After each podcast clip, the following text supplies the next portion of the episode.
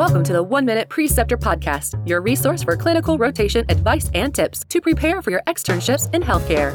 Learn how to earn letters of recommendation, prepare for your clerkship, and excel at patient care from preceptors with years of practice. We interview physician educators in every specialty and clinical setting to discuss how to prepare for your rotation and improve your clinical experience. Here is your host and MedEd entrepreneur, Chase DeMarco.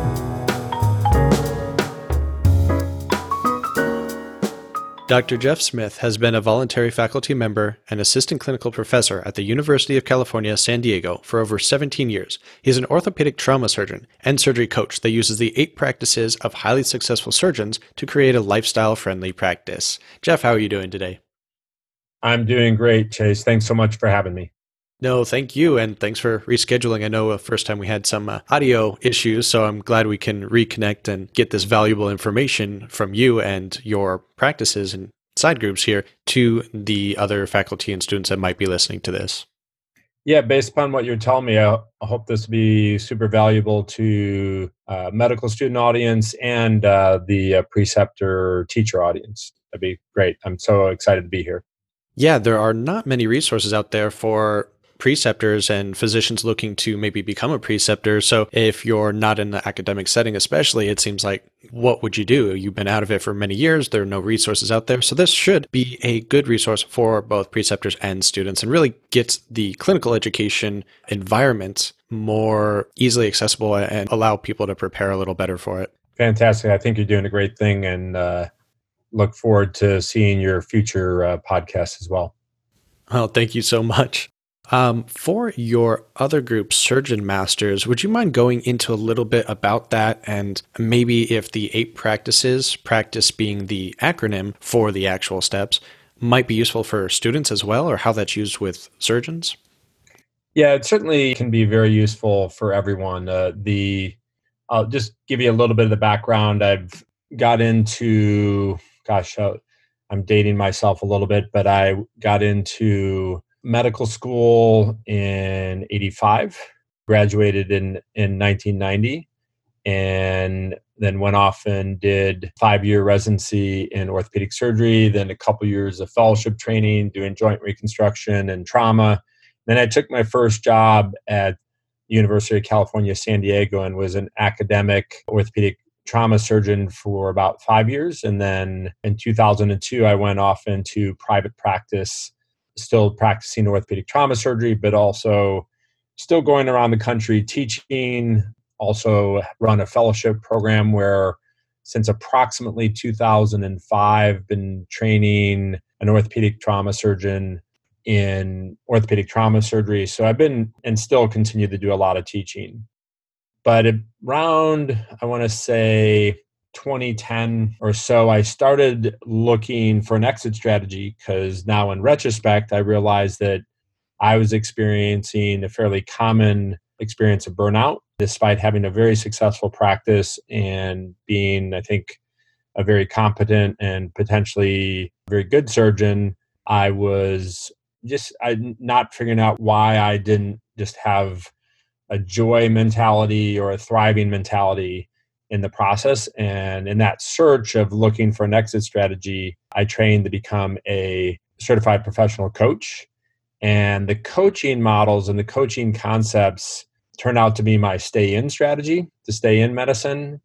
And the coaching concepts are something that I'm trying to educate people on because I think they pertain to the mission of what you're trying to do. And they really conform much more in line with adult learning theory. And so I just took some of that, a lot of that knowledge and repackaged it into the concept of the eight practices, which I can tell you more about, but I don't want to bore your listeners with rambling. I want, if you have particular questions or where you want me to delve into, what do you think? Okay, uh, maybe we'll revisit that at the very end then. But I think that's a, a great point that you make is whether it be from education, such as the point of this podcast, or through personal training, such as mentorship, we're kind of tossed into the deep zone and not given any way to swim, not given the skills or the support necessarily uh, for a lot of physicians and students as well to be mentally healthy and successful in these very stressful occupations. So I think that what you're doing is very great too. And the whole aspect of physician life coaches and coaching in general and mentorship seems to be gaining a lot of uh, familiarity and publicity lately. So I think that is definitely the route we need to go in the future to just for everyone to be healthy. yeah, and I, I think the general principles have the ability to be applied to wherever you are in your career or training. What then gets modified is just the appreciation for where you are in your life and your training.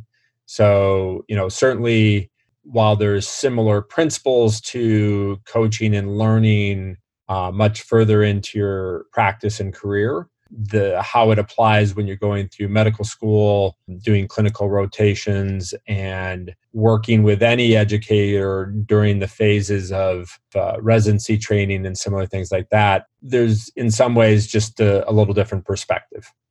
Definitely. And it seems like from the educational standpoint, you've had a lot of different experiences from, uh, I guess, regular MDDO type students all the way to fellowship um, training. What do you think is uh, your role in education and what have your experiences kind of led to so far? Well, I think I've gone somewhat through the transition and process of the traditional educational system that still exists, but it's in a process of evolution where there was quite a bit of didactic teaching or lecture based teaching and even an element that's not in the lecture hall of this is how I do it and how I do it's the right way to realizing that you know in all the circuits of teaching that I've been exposed to and I've been educator and the pupil that it's not always a particularly efficient and it's not just efficiency but it's not an efficient and it doesn't really place the teacher and the learner in the same space. And so i've really evolved to now having a much greater appreciation for hey if you're really begging me to give you the old school teaching i'll tell you what i think. I'll tell you how i do it and i tell you that i hope that i'm right. But I think that I try very hard to bring the learner into a space of where you're at, what's your current understanding, and how can I help you be a very effective learner. And and certainly a lot of things in life, there's a lot of knowledge about you know best practices along these ways some of them is you know one really really good practice is modeling and and much of our fellowship training is way less didactic and way more modeling what we currently do and how we adapt to updated knowledge and information. So we're modeling, hey, this is how I used to do it, but this is how I now do it. But we're constantly learning and we're constantly shifting. So, you know, that's just one example, but I'm way more into into that space when I deal with someone that wants to learn from me. And I think that one of the challenges that students have is they often come to a learning environment with an expectation of what they think are the best teachers and best educators. Some of them are role models, and over time, you usually start to figure that out. But some of them think the best teachers are the person that just gives them the answer.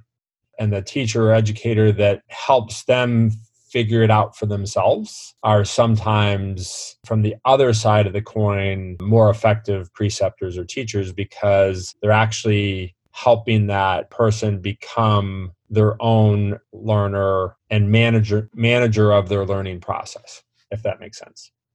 It seems like a lot of information for medical education, whether it be the basic science or clinical science, is really strongly influenced by anecdotal evidence. It's whatever your fellow classmates said, whatever you heard on a blog, something to that degree, without maybe the best methods behind it or the best evidence base behind it. Uh, it sounds like that's part of what you're talking about there is the best preceptor is who they're going to like the best or who's going to maybe give them the easiest grade for that rotation without really clarifying what makes a good preceptor, what models of education should be followed.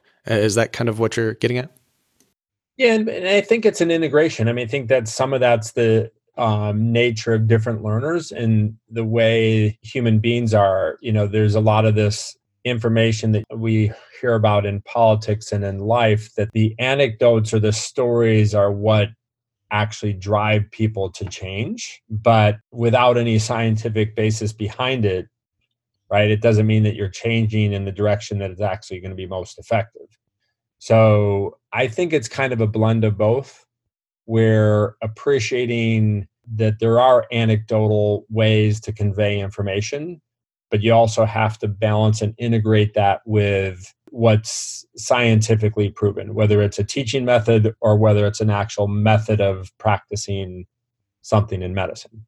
The blend has the advantage of expanding knowledge, but actually understanding that people don't change their behavior simply on knowledge. Yeah, it's kind of anecdotes pull on the emotional heartstrings a little bit more. And they get the emotional tone, but not necessarily with the logic or evidence beha- behind it. So having a mixture of the two, the logic and emotion, would be a great way to instigate change. Absolutely.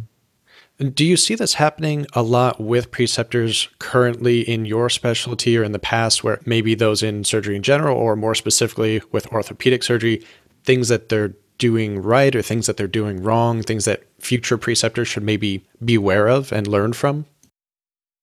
Um, I do think there's transitions and examples of that. I think that what's challenging on the side of the student is that it's often you're coming at it from a perspective that it's not necessarily bad, but you're coming at it always just a little bit behind on what you should and need to know, right? I used to tell people that when you get into medical school, you'll finally figure out what you should have asked when you were going to get into medical school. And when you get into residency, you finally figure out what you should have asked getting into a residency.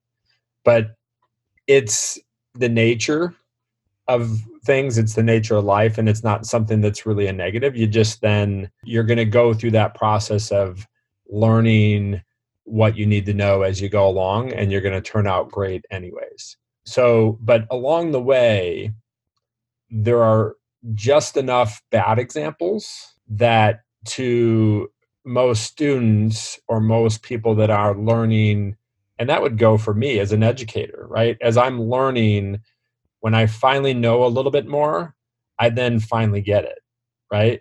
So again, it's okay, but where you have the bad examples you sometimes can't decipher that it's a bad example or that it's it's not a great teaching methodology the thing that i think will help anyone along the way is just the awareness that there's a debate there as to what are effective ways and what are not and to both be willing to have self-awareness of your strengths and challenges in learning or where you may disagree with how it's being taught, but be able to step back and think, well, wait, does that still have value to me? Does it still have a perspective that might be a way for me to learn something here and expand my knowledge and skill?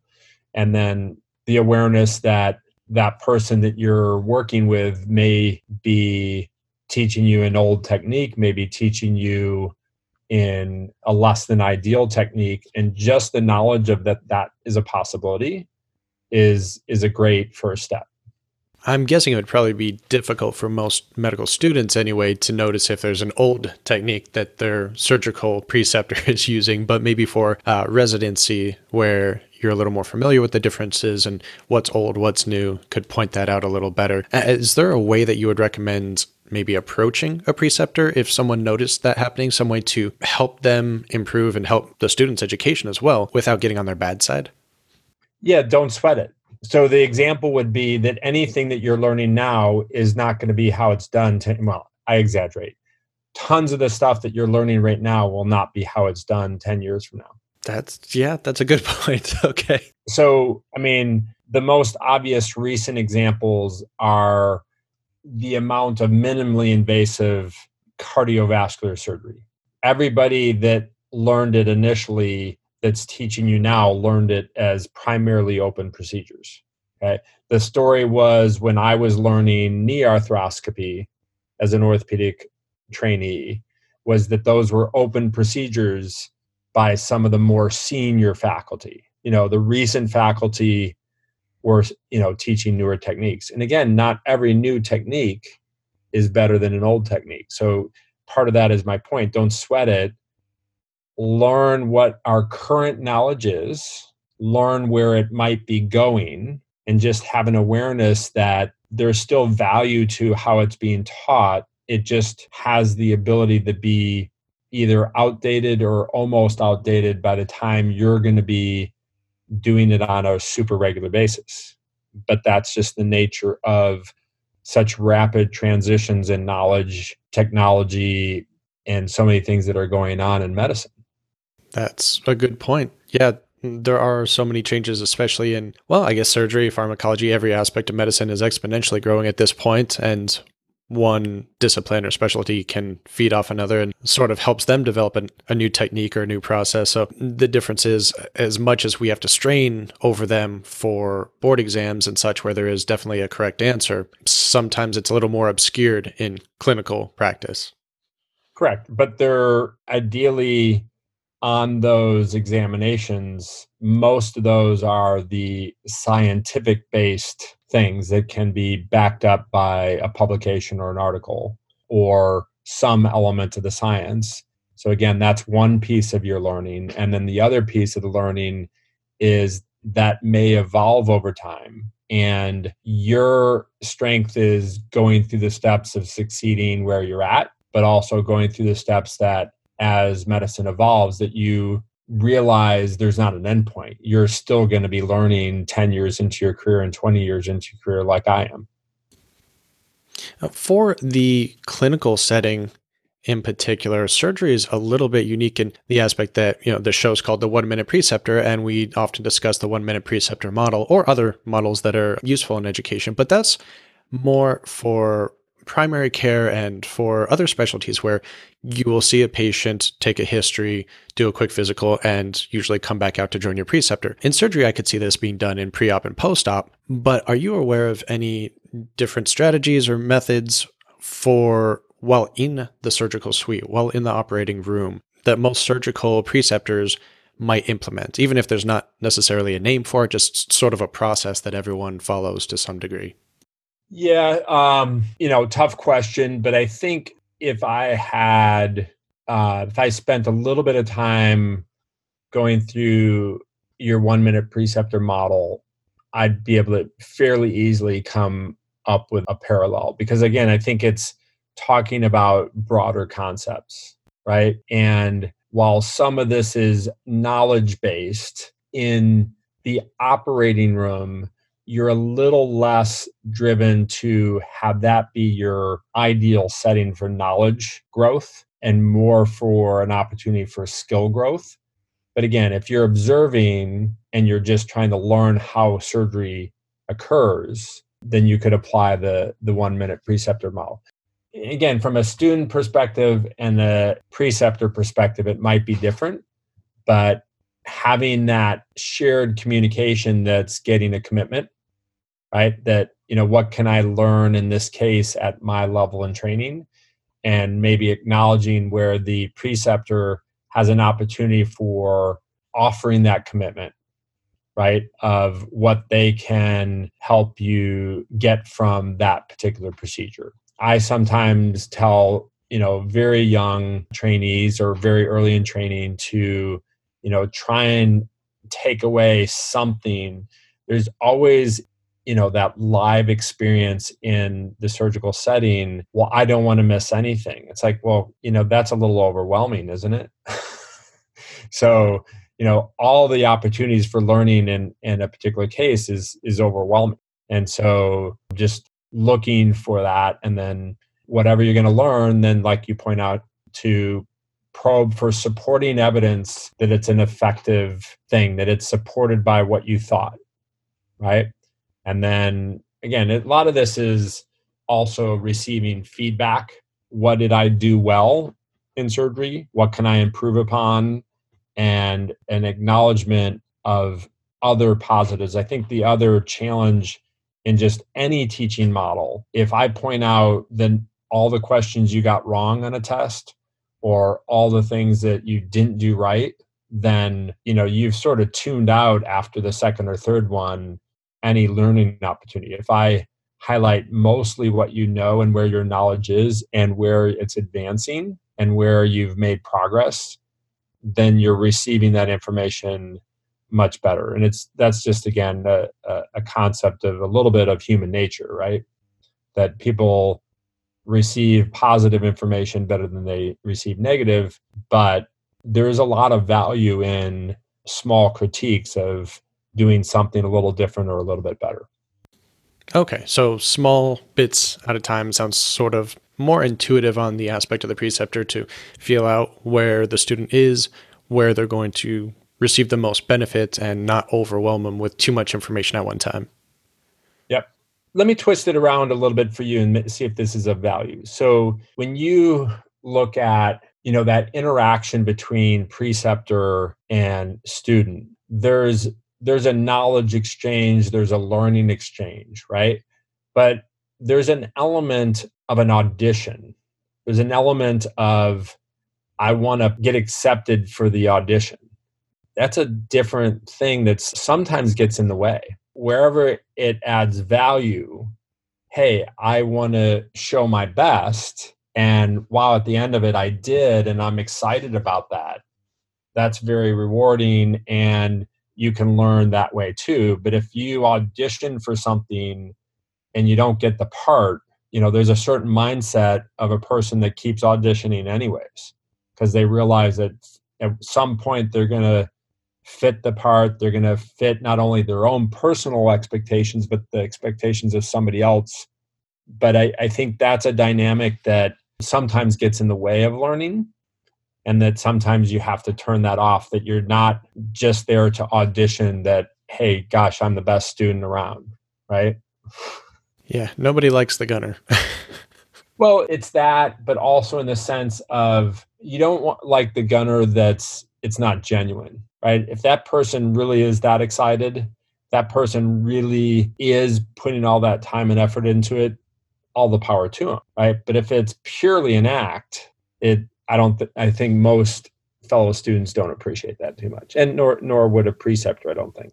True. It, it kind of reminds me of a lot of the characters on the show House, where you know even some of the best ones they end up stabbing each other in the back all the time. So that's the type of personality you don't want around. Yeah, and that's the that's where modeling comes in again. Like this is how I want to be as a surgeon, and and this is how I don't want to be right? So.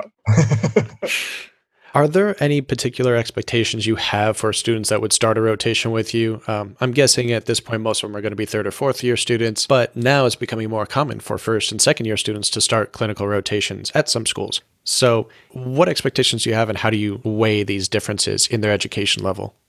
Well, in the expectations, a good way to describe it is that I want them to know what they're wanting to get out of the experience right? And then I'm wanting them to appreciate where they might add value to me and or where some of the stresses or challenges might be. So, and this is a difficult thing, but some students kind of just either are intuitive or they've figured it out or they just happen to have just the right amount of curiosity. And again, there's no perfect spot, right? Everybody's different.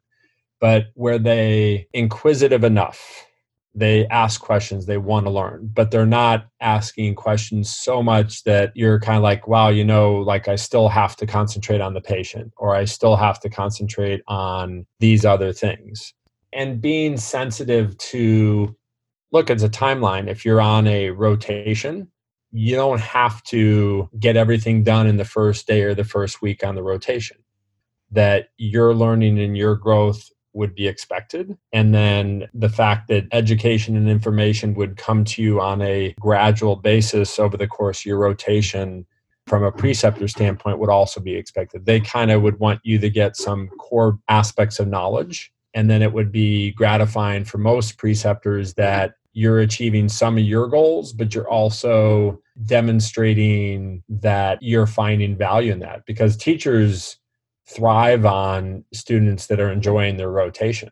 right so there's a balance there like and if you're not enjoying because you thought you were supposed to learn one thing and you didn't then you know both people are going to probably lose in that experience whereas if you in the first few days or first week of a rotation conveyed hey i'm really hoping to learn this or have this kind of an experience or this is what I want to get out of this, then sometimes that conversation early on can redefine that expectation because it may not be realistic or might be able to acknowledge wow that's pretty reasonable. You know we're going to we're going to be able to do that really well and give you a little bit of foreshadowing or notice how to have that experience flow in a way that's beneficial to the student as well are there any particular, maybe preparatory type of actions or resources, books, anything along those lines that you feel would benefit a student before an orthopedic surgery rotation?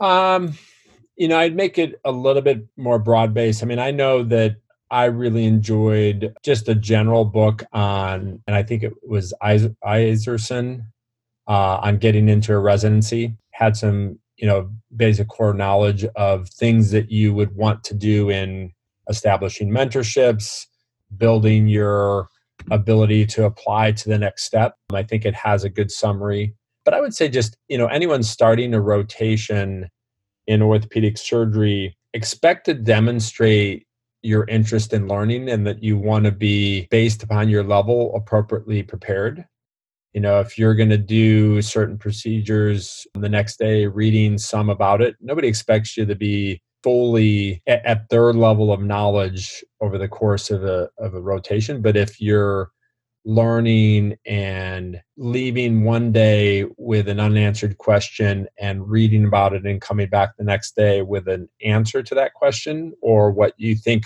is probably an answer and then getting acknowledgement from a preceptor Again, those are, I think, core things in I think a lot of disciplines, but certainly in orthopedic surgery, we like to see people reading and independent learning.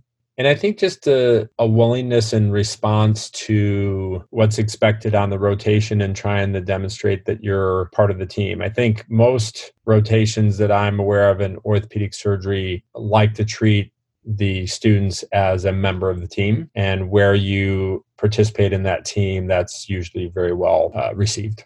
I like it. I'm seeing a lot of teamwork related comments and a lot of independent studies as well as just setting the expectations. This seems to be something we come across in a lot of different specialties a lot of different preceptors hold these values very true. So i think they're very valuable for students to really focus on and be aware of because that's probably not something you're really taught during the basic science years. You're not trained as well on the actual interactions with the clinical preceptors in the clinical setting as one might expect. Correct. Agreed.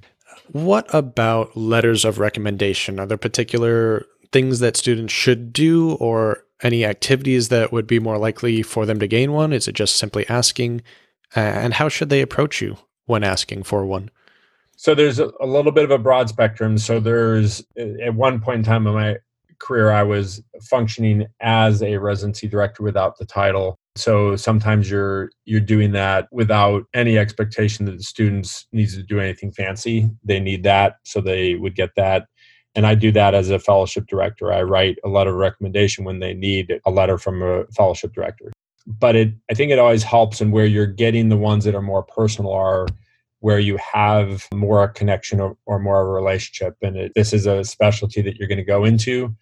The key is to develop that a little extra relationship where that person has the ability to know you. I think it's, you know, there's a lot of different good ideas out there. One of them would be to introduce, if you think it's a possibility that to want that from someone, that when you begin the rotation, you say, Hey, I'm hoping that on this rotation, I will have had the opportunity to work with you enough and make an impression upon you enough that you would be comfortable writing me a letter of recommendation.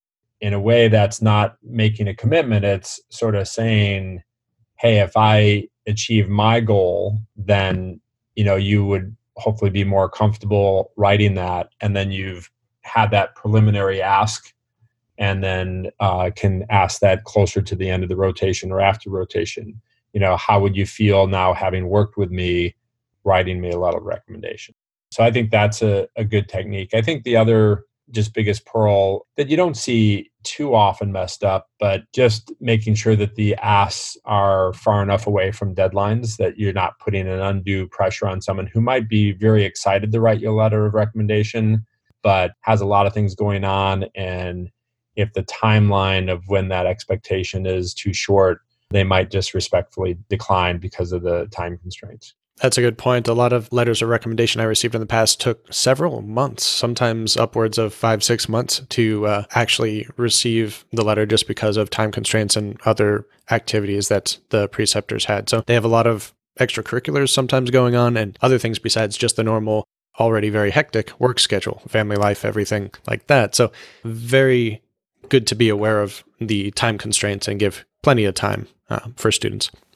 I think with a lot of things, it's asking questions, but the questions aren't yes or no questions. So, do I do this? Or in just even the surgical knowledge or medical knowledge, what's the answer to this question? And it's, you know, multiple choice or yes, no. But if you ask more open ended questions, such as, and would you let me know if there's certain information that you would find helpful to to write a letter of recommendation because I've had people ask me that I'm like, yeah, I think that's really helpful because I do like to have your resume or CV when I'm writing it because there's some things that I may know about you, but it isn't I'm not remembering it while you're writing your letter of recommendation, but the the resume or CV does that for me. There are other people that it's just their style of how they write a letter of recommendation that they put even more effort into it than you realize. And some of that is with that additional information that you provide them. Awesome points. I think that's uh, very useful and easy to forget. It could be a long period of time before they actually get around to and could have forgotten many of the aspects you discussed previously about the letter. So, CV and keeping in touch without being overly burdensome to the preceptor being very key points there. I would, you know, just make the one point as much as you're educating people on great ways to do a lot of these things, my perception is people already do it quite well. It's a lot of this is nuance and it's more the minority of people that do things that you're kind of like, okay, so, you know, why are you asking me last minute? Or you're asking me, but this is the first time I've seen you on the rotation. That's really rare. So some of the stuff I think people intuitively know, they've also learned, but I think it is good to reinforce these thoughts that you're sharing. And now, a few questions I had. Uh, I'd like to start with a question, and that is what is the funniest or the scariest thing that you have ever seen in a hospital setting? Well, I'm a orthopedic trauma surgeon, so there's probably too many scary stories to recount. in medicine, you know, just taking a little bit of different aspect that in medicine we sometimes use dark humor to manage stress. I was a little bit more common in the past, but even here our somewhat extreme politically correct culture often doesn't understand the purpose of this humor of how it functions for emotional processing. So there's a lot of things that I've used old school strategies for in the past. Like some scary stories, I if I sat down, I'd probably remember them, but I purposely blocked them out. So, but I'll tell you um, a funny and and scary story kind of combined that I, I do recall when I was operating in the operating room when a moderate earthquake occurred. And uh, while I was operating, I think it was on a patient's arm and the arms open for repairing a broken bone or fracture. And the hospital hospitals in California these days, and since this was, you know, anything probably in the last 10, 15 years has been built in a way to to tolerate an earthquake more than in the past. And so when the this earthquake occurred, it was one where the hospital kind of rolls so you sort of felt the room almost as if it was on a waterbed or kind of like riding a wave. And that's a very awkward feeling when you're in the middle of surgery. Oh, jeez. Uh, not not to mention the lights flickering and then going dark, and then shortly thereafter the emergency lights coming on. So, you know that one was pretty entertaining, and I can share that one because the patient did fine. We did, you know, we did fine. There was really no lasting damage, but it was a very interesting experience. I guess you just kind of have to roll with the hospital and wait for it to stop shaking. Exactly. I don't. I'm not looking forward to the the next major one. So hopefully, I don't have to live through that. For uh, personal questions, you can choose either one of these or both if you want. But it is is there anything that you would have done differently in your educational career up to this point? Or if there's one dream that you would really like to see happen in medicine in your lifetime, what would it be? Hmm. Also, pretty challenging questions. Um, I think that, you know, just my personal philosophy, and a lot of this is the coach training. And I think I lived probably the first maybe half of my life thus far looking back at what I should have done differently. I when I was in college, I wished I wasn't a little bit of a nerd in high school or you know whatever. So I looked back like how I should have done so many things differently. And I probably got a little bit less into doing that as I've gotten older, but certainly when I went through the coach training, realized I've lived life the way I was supposed to live life. And and so I have uh, much more a mentality of that the way things happen is is of value to us. And you know i don't have really much regret and much looking back of how i would have done things differently. The what i would like to see in in medicine is that we really incorporate the concepts of wellness and self-care into the training. And i appreciate that training's a harder time in life. You know, if you think about a lot of high performance areas, whether it be music, dance, sports, younger people can tolerate a lot more stress and lack of sleep and pressure on their bodies when they're younger.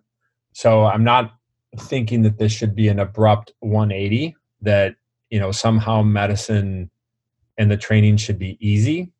Uh, I don't think that's really going to be an effective way to train and learn. But I do think that learning the concepts of wellness and how to incorporate them into a very busy and challenging training are important to have as a foundation to expand upon as you get further into your career. And you know, there's so many examples that are, you know, mental, emotional and physical you know if you just take in surgery like i never when i was training the concept of of ergonomic positioning how you stood or how the table height other things like that there was probably maybe 5 to 10% of preceptors that actually understood it and were trying to teach people hey you know you really shouldn't slouch like that.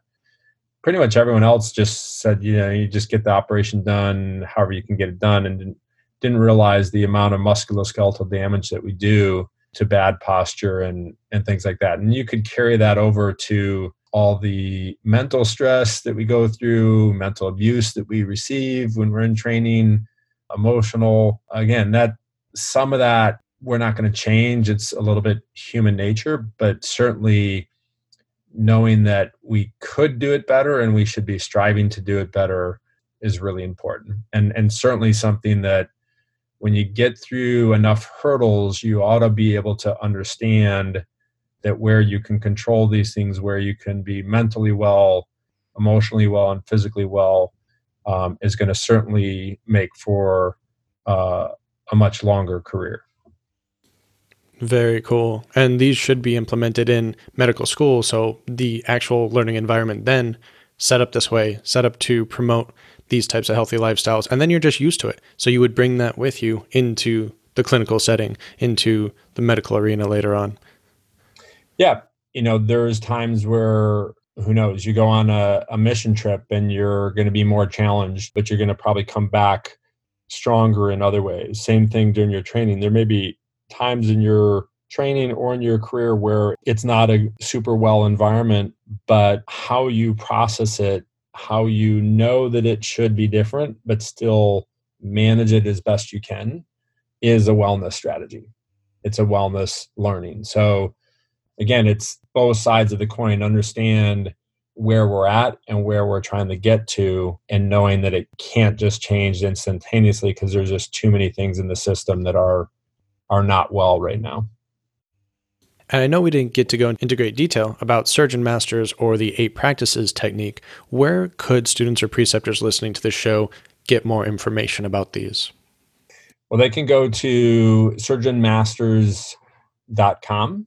Uh, they can also contact me, uh, Jeff at surgeonmasters.com for my email and learn more. Certainly, the site has some information, but a lot of stuff is is out there as shared and free information but the eight practices are in essence basic concepts of all the areas that we ideally want to excel in because if we're improving in all those eight, eight areas we have a much greater chance of being highly successful or what have you. So it's it's really a performance improvement methodology that can be applied in a d- bunch of different ways.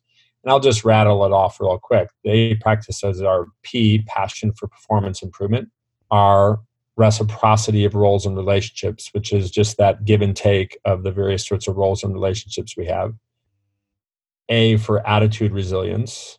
Again, a lot of this is about positive attitude and building resilience off of both positive and negative experiences and then C, communication with mutual understanding. T, time life management using rhythm, because in in most medical careers or issues, most people can't fathom how it would be work life balance, but you can get rhythm in your life and be incredibly gratified, satisfied with your career and your life. And then there's the I for in, inspiring to shared goals and then the second C, which is complex problem solving through simplicity. So the greatest example is the eight practices is kind of a com- more complex methodology. So you sometimes have to break it up into its individual parts to actually solve a complex problem, right? And then lastly, the E, which is energy for personal and practice wellness. And so what that is is eight different practices but it's also the concept that in any one of them you have to practice them to get better. And then lastly they're a little bit of a feedback loop that when you gain energy you then have reinvigorated the ability or wellness to have passion for more improvement. So it's really been fun. It's been a great way of actually dealing with some of my own challenges and dealing with challenges of other physicians and surgeons that have used surgeon masters to receive uh, physician coaching. That sounds very useful. A great little tool to keep on you at all times. We'll try to have the image of that and your links in the show notes as well, so any listeners can go there and check them out. Thanks for having me. And uh, keep in mind that essentially your audience is already really far along in the process of where they're wanting to be, and 99% of them are going to get there maybe even higher than that. And then, you know, the other thing though is that the biggest obstacle to a longer career is not actually taking care of those other issues that we don't necessarily learn a lot about during training, which are these wellness concepts and performance improvement concepts. And your example of the preceptor model, that's again, that's a wellness strategy. Good point. And I want to thank you so much, Dr. Jeff Smith of Surgeon Masters, for taking the time to come on the show today. Thanks so much for having me. Thanks.